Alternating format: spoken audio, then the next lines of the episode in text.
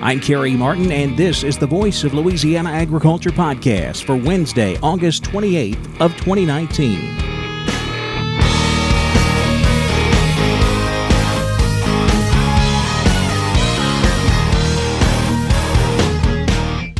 Welcome to the Voice of Louisiana Agriculture podcast, a look at the latest news in Louisiana agriculture. Now, here's the host of the Voice of Louisiana Agriculture podcast, Kerry Martin. The U.S. cattle industry is excited about the new trade deal worked out between the U.S. and Japan. Kent Bacus is the Director of Trade and Market Access for the National Cattlemen's Beef Association. He says the devil is in the details, but he's still excited about the announcement. I think the big thing that we're looking for here is that this is an agreement in principle, and so it essentially sets the stage for our negotiators to meet for the next few weeks to iron out some of the details. But I think the overall goal is to try to have a formal announcement sometime later next month, hopefully around the time of the UN General Assembly meeting. And I think that is certainly sending a strong message to our producers. It's sending a strong message to the rest of the world that the U.S. is open for business and that we are good trade partners and that we want to see expanded access for U.S. beef and other commodities all over the world. Bacus says Japan is the biggest export market for American beef, and this agreement holds a lot of promise for the future. Cool weather is expected to continue hindering development of the nation's soybean and corn crops. Stephanie Ho has more from Washington. USDA meteorologist Brad Rippey says a cool air mass from Canada is spreading into the Great Plains and Midwest. That cool air will tend to overspread much of the central and eastern United States over the next several days. So we are looking at near or below normal temperatures for regions like the Midwest and the Northeast for the foreseeable future. He says this is in sharp contrast to a late season heat wave in the interior western part of the country. One of the biggest concerns with that cool air across the Midwest is that corn and soybeans are developing so slowly and so late this year. We'd like to see some late summer heat. That is not going to happen. For example, the amount of soybeans setting pods at this point in the season, which is 79% by August 25th, that is a modern day record, breaks a record that was set back in the 1990s. Meanwhile, he says corn crop development also is proceeding at a very slow pace. This is Stephanie Ho for the U.S. Department of Agriculture in Washington, D.C. New data shows that 2019 growth in the H2A program is slowing. Michael Clements has more. U.S. farmers and ranchers still need record numbers of guest workers, even though the number of position requests increased just 2% this year, compared to a 29% increase in 2018, according to data from the Labor Department. American Farm Bureau Federation economist Veronica Nigh says there are two potential causes. One is that we've reached maturity on the number of foreign employees that we think we need for predominantly picking fruits and vegetables in the United States. Or, as we kind of look at the the data, this seems more likely that the slowdown is because there's been challenges in the production in fruits and vegetables in a few states across the U.S., which has really pulled that growth potential down. Georgia farmers are the top users of the H2A program. However, Nigh says weather has impacted agricultural production and its labor needs in the state. We all know that Georgia has had a challenging last 12 months or so with pretty significant hurricane having an impact in that state. And so when we looked at the data that just came out, we do in fact see a dip in the number of positions requested by that state. I think that's a good example of the type of production challenges that we're talking about and what we're thinking is going on in a number of states. Nigh says the data over the next few years will confirm what's behind the slow H2A program growth rate in 2019. Is it what we think? Is it just that we've had a rough production year and that's slowed the growth in the program? Or indeed have we reached maturity on the program? And we won't know that until we've seen a few more years of data. Right now, we're just going to have to sit and wait, which is usually the hardest part. More on this analysis can be found at fb.org slash market intel. Michael Clements, Washington. Row rice is gaining in popularity in Louisiana. Morehouse Parish rice farmer Jason Waller is growing row rice on his farm and says he's definitely seeing the economic benefit of it. There was um, a 26% water savings on the row rice versus the paddy rice. It's really become a money saver for us, and that's really why we're doing it. You know, farmers really look for different different ways to save money, and and also uh, conservation's a big part. So we're conserving water. We're uh, we're we're really it's it's really good practice. LSU Ag Center agent Dennis Burns says row rice gives farmers another option. But it's a good alternative crop. Now it's not going to replace paddy rice, regular rice. It's not going to replace that. It's just going to be an alternative for us. It rotates well on our heavier clays that are irrigated. Works really well. Uh, you have to rotate it because of weed weed problems. Burns says row rice farming started several years ago in Missouri and Arkansas. That's a look at some of the latest news headlines in Louisiana agriculture.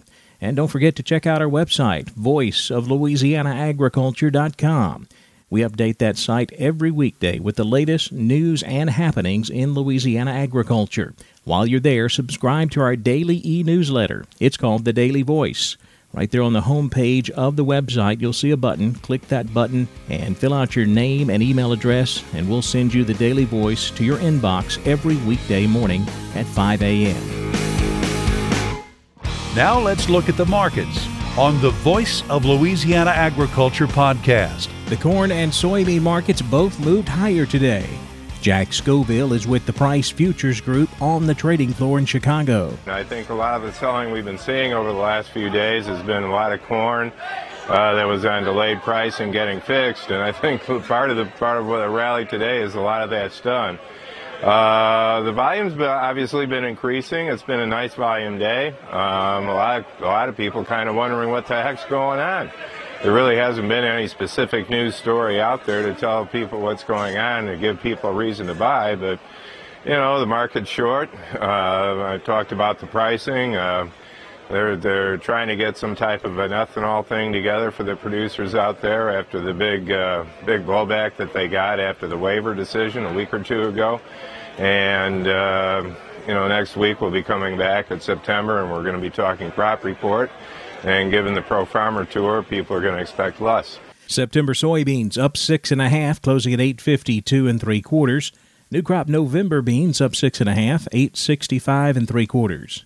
September corn up five and three quarters, three sixty two and three quarters. December corn up four and three quarters, three seventy one. September wheat down one and a half, four seventy two and a quarter. We saw a nice jump in the rough rice market today. Mark Tall is a rice marketing specialist with the Louisiana Farm Bureau Marketing Association. Well, the futures market is definitely higher today after the 7 cent loss on Tuesday. This market did take a breather on Tuesday. However, we're experiencing a run up today and did hit some heavy oversold levels recently. This market was bound to catch a second wind sooner or later, and we are experiencing lower fuel yields this season, some more than others. However, uh, more harvesting needs to be done before a final count on actual yields can be determined. The first half of the season has uh, been really disappointing for many farmers. The long grain cash market is basically unchanged for now, 11.11 per hundred based on the 62 over 70. We're approximately 55 to 60 percent harvested, and hoping yields can improve on the later harvested rice. Once we hit about 80 percent of the harvested area, then we'll have a better handle on field yields. September rice jumped 18 and a half cents today, closing at 11.33 and a half. November rice up 19 cents, 11.64 and a half. November sugar up 5 points, closing at 25.80 cents. Now with a look at the cotton market, here's Don Molino. Cotton futures at New York slightly higher than most contracts on Wednesday. The seven day weather outlook shows minimal rainfall total for most of Texas all the way to Mississippi with the southeast is expected to receive some rainfall. Tropical storm Dorian is projected to hit Florida by Sunday, but the path could change as it crosses Puerto Rico or the Dominican Republic. The Cadlex index down 100 points on August 27 at 69.30 a pound. The weekly average world price is 52.57 a pound. That'll be updated this afternoon. At New York Wednesday afternoon, October cotton 58.03 up 49. New crop December, 58.70, up 78. March cotton finished today at 59.42, up 69. The spot market price for North and South Delta both wrapped up at 56.35, up 131. I'm Don Molino on the Voice of Louisiana Agriculture podcast. We saw a few live sales in the fed cattle market reported up north, 108 to 109 on a live basis, 172 on the rail. Weaker futures and the expiration of the August live cattle contract are encouraging packers to wait to secure cattle until later in the week. We had a small volume of cash cattle sales last week. That leaves the packers needing to add to inventory. Show lists are returning to more manageable sizes, matching like purchases in the cash markets. On the futures market, we saw lower prices. October live cattle down 57 cents, 99.20. September feeder cattle down 92 cents at 132.85. October feeder cattle down 87, closing at 131.62 growing peanuts in Louisiana. It's not a crop you see very often, but we do have a few growers trying peanuts for the first time this year in northeast Louisiana. We'll head up to Madison and East Carroll parishes to visit with R.L. Frazier. He's an LSU Ag Center agent there. He's working with several farmers who are growing peanuts for the first time. R.L. Frazier is next on the Voice of Louisiana Agriculture podcast.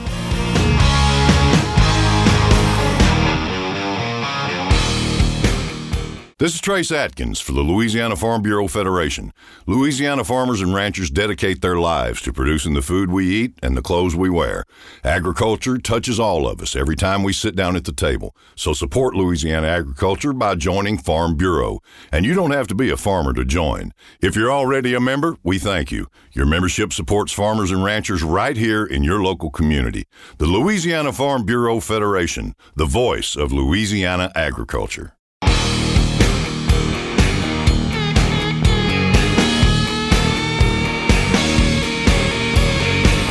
The Voice of Louisiana Agriculture podcast. Our guest today is R.L. Frazier. RL is an LSU Ag Center agent in Madison and East Carroll parishes. RL, how are things going up in your corner of northeast Louisiana today? Hey, we got a little overcast skies, but you know, harvest is in full swing. You know, they're they're running right now, trying to get get this corn crop in. Uh, having little afternoon showers that kind of slow us down, but uh, getting to see a few beans that's been sprayed, getting ready to be harvested, and actually up East Carroll, a few fields of, of beans that have been harvested, and I see cotton opening up everywhere. So it's moving right on along. It is definitely a busy time of year, RL. You mentioned corn harvest. What kind of results are growers seeing up there in Madison and East Carroll parishes so far? Uh, yields are, are mixed. They're all over the board. I've heard some as low as 90 bushels on some ground that just stayed flooded, uh, or, or and or some that just burnt up. You know that didn't get get the water on them. Uh, and I've heard as high as 250, 260 in some really good good areas, but those are very limited. Most of what I'm hearing is in that oh, 180 to 200 range, which we're considering that a blessing considering the year we had starting off. Uh, we didn't think we would get, you know, to those high numbers. Well, RL, with you working in parishes right there along the Mississippi River, I know y'all have had all kind of trouble with water this year. Exactly how bad has the problem been with water, with seep water, backwater flooding, all of that? I know it's been a real problem this year. Correct. Uh, it, it's it's unprecedented. Uh, Dennis Burns, the agent in uh, Tensas Parish, and he covers Tensas, Catahoula, Concordia.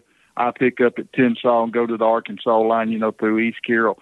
And we were all affected by seep water, you know, backwater, prevented planting acreage. in Dennis and I sat down trying to come up with what we could. Our first figure, we had somewhere in excess of 50,000 acres that was prevented planting. We've revised that. It's probably, and that's nothing I can, we can stand on other than just visual observation. Probably somewhere in the neighborhood of 80 to 100,000 acres didn't get planted up and down the Mississippi River this year, either from seep water or just backwater flooding, you know, stuff, primarily seep water. Uh, talked with lots of farmers up and down, especially up and down Highway 65. Uh, we normally consider seep water on the east side of Highway 65 to the river. This year, there was a few spots, you know, in the past we've seen it on the west side of 65. There's folks that are telling me that's I'm talking older gentlemen that's been around 70, 80 years. They're seeing seep water in places they've never seen it before. It's very unprecedented. RL, I will tell you that I am a regular listener to your podcast. You and Dennis well, you. and uh, and uh, Kylie, uh, all of y'all put out the Louisiana Delta Crop Podcast uh, every week, and uh, I listen to it every week. You, you guys always have a lot of great information in there. One of the things that I've really been following as I've listened to your podcast all summer long is your adventures with peanuts. I know you guys have uh, you got some farmers up there that have put some peanuts in, and uh, you've talked about those all summer long. Tell me about that. Uh, uh that seems to have been quite an adventure for you this summer. Uh, yes, sir. A new adventure for all of us involved. Uh, have never fooled with peanuts other than as a kid. You know, Daddy made us grow a few in the garden. But this is altogether different. We've got approximately 400 acres between three producers uh, in East Carroll and Madison Parish, and they they kind of went together and bought the harvesting equipment to do this with. They're they're either kin or very good friends, so it's working well, and it's been a big learning experience. Uh, from planning all the way through the disease controls, had a lot of good help from uh, Dr. Boyd Padgett, uh, our pathologist, and Dr. Daniel Stevens, our weed scientist we were fortunate that, that Daniel actually grew up on a peanut farm. His father still grows peanuts in Alabama. And then, of course, Dr. Boyd Padgett in his early career was a peanut pathologist in Georgia. So we had two real good sources to draw on to help us with this. Uh, so it, it's been interesting, and the peanuts look great. Of course, you never know what you have until you get them harvested. What uh, I guess would be one of the biggest surprises that you learned working with these peanut growers this year? I reckon uh, some new type diseases, you know, especially with the wet weather we had. We had some white mold come in. You know, we're just trying to learn what that is. We, you know, we've never dealt with that in in beans and and corn and cotton. And then I reckon the other thing, the the the uh, field agronomists with this co-op that they're working through with these peanuts out of Arkansas, when we got ready to start irrigating, told us to be, you know, careful. We had to have enough water, but we could very easily get too much water on and cause them to go to vines and not make peanuts. So, you know, trying to figure all this out. And deer love them, and the deer love them. oh, do they? Even more so than beans and corn? Yes, sir. Yes, sir. I actually seen an old doe standing there eating peanut vines and the uh, propane cannons they put out. She was right beside it when it went off. She raised her head up and went right back to eating. well, when uh, when's the harvest season for peanuts? When when will they actually go in and dig those things up? Uh, anticipating uh, sometime the first of September. Uh, Mr. Gordon called last week. The guy out of Arkansas is coming down we're going to, he told me he'd be down one day the first week in September. They would do some checking. Well, I think what they call it is pod blastings, and I don't really know a lot about it yet. Uh, that they actually go in there, take some peanuts, take a pressure washer to them somehow or another, and it takes kind of that outer part of that peanut hull off, and it's something to do with a change of color. The best I can describe it, I reckon it's kind of like looking for black layer in corn. When you see that certain color, you know they're physiologically mature and it's time to start digging. So he's going to do that the first of September. So I would say probably the second week in September, if he finds what he thinks he's going to find, we'll start digging. Well, I'll tell you what, RL, we'll check back with you in about a month then. I want to hear how that harvest went on those. RL Frazier, he is an LSU Ag Center agent in Madison and East Carroll parishes. He also is a co host on the Louisiana Delta Crop podcast. I highly recommend that you check that out anywhere that you listen to podcasts. It's a great podcast that he and Dennis and Kylie put on. Thanks so much for giving us that information on those peanuts, RL. Hey, anytime, Kerry uh, we may come may may call you one day to come be on our podcast. Well, I would definitely be glad to do that.